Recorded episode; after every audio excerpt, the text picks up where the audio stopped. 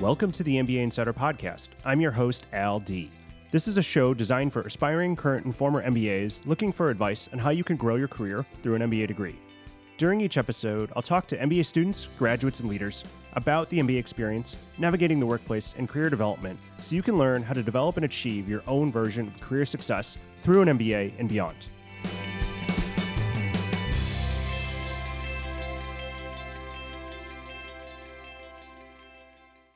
Hey everyone, Al Dea here, and excited to be back on the podcast. Today, I want to do an episode about some of the realities and lessons of the workplace and about careers that I think are realities that nobody ever really teaches you.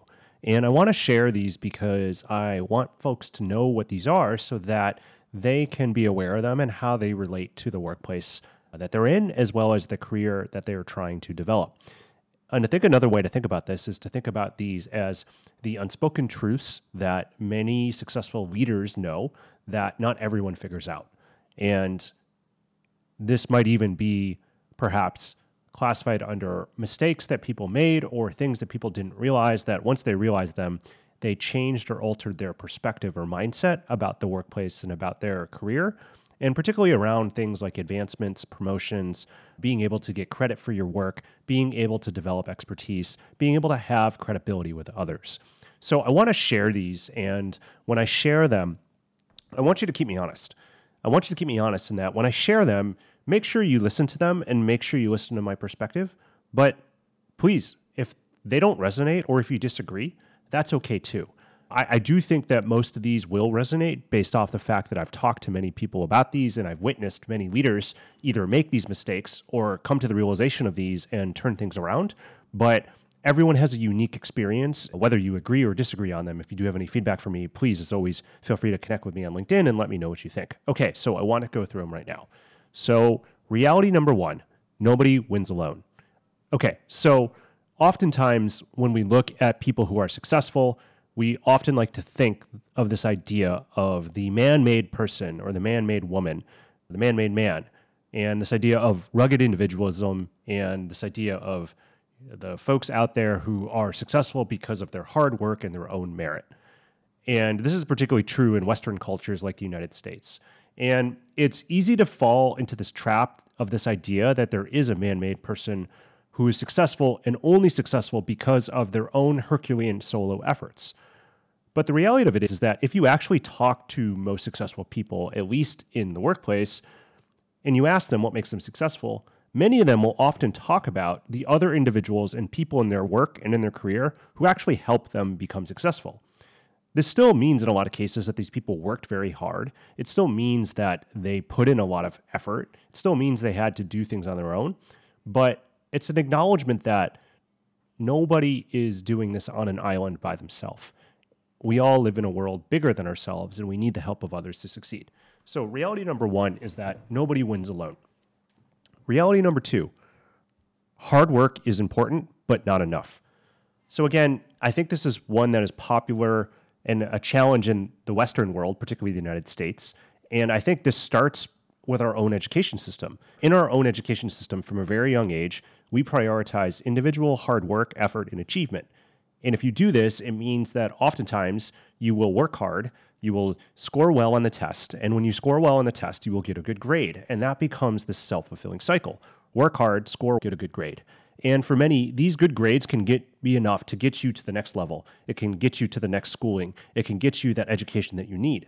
And in many cases, it might actually help you at least to begin in the workplace. But in the workplace, in our careers, working hard and doing good work is important, but it's not always enough. It's very much, if you're familiar with the SAT questions out there, where they give you a question and you have to find the answer, is one of those questions where you have an answer where it's necessary, but it's insufficient. So hard work and is important and it's necessary, but hard work alone is perhaps insufficient in order to really achieve some of those bigger, audacious goals you might have for yourself. Whether you're trying to get promoted, take on an assignment, or get your ideas heard, or even just find your next opportunity, working hard and good work, good doing good work is the baseline.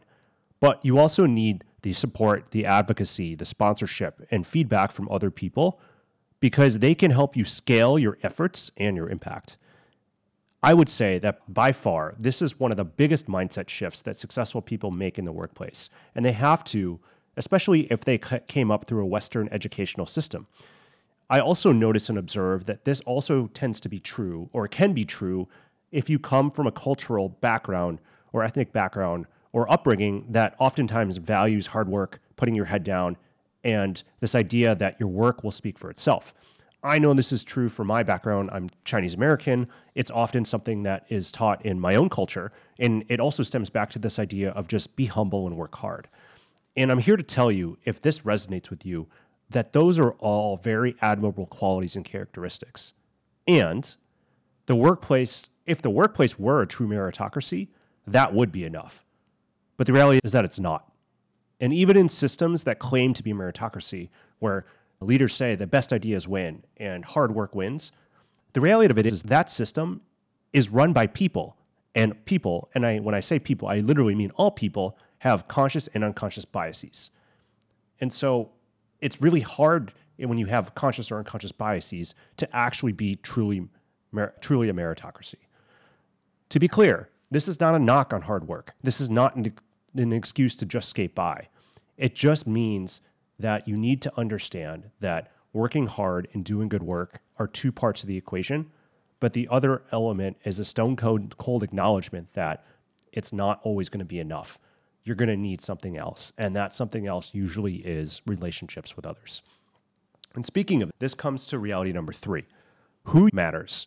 There's a saying that sometimes is popular is which is it's not what you know but who and I would argue that what does matter. I do think expertise as well as lived experience matters, but so does who. Oftentimes we hear things like build a network or grow your personal brand, and we think that means collecting a bunch of LinkedIn connections or business cards. But in reality, it's more about developing relationships with the right kinds of people who you can support and who can support you and making sure that you are surrounding yourself with people and building the right relationships is critical to achieving your desired career goals. Just a one specific example of this. Let's say that you're going up for promotion. If you're going up for promotion, a lot of times what that means is that you not only need to have the support of your manager, but you actually need to have the support of the other people in the room who are contributing to that decision. So the question back to you is do you know who those people are? And would they support you? That's just one specific example of where who matters. On a more tactical and day to day level, there's a saying that goes that you are the average of the five people that you spend the most time with. And as you think about some of your own goals for becoming a leader or growing in your career, are you spending the right time with the right people? Okay, reality number four many decisions about you and your career are made in rooms that you are not in okay, this is one was a really hard one I know for me to learn, but once you learn it, you cannot unlearn it. So for this one, it's really about this idea that it's really important to make decisions for yourself in your career by reflecting on your goals and your values and being able to take action in ways that align with those goals. But there's a humbling reality that even the most ambitious leaders must recognize. And that's this. The reality is that many of the decisions that impact ourselves in our careers are made by other people in rooms that we're not in. That promotion we were talking about, that's someone else's decision.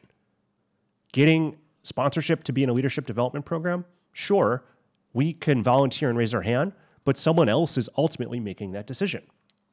If you're a business owner and you want to win over a client, guess what?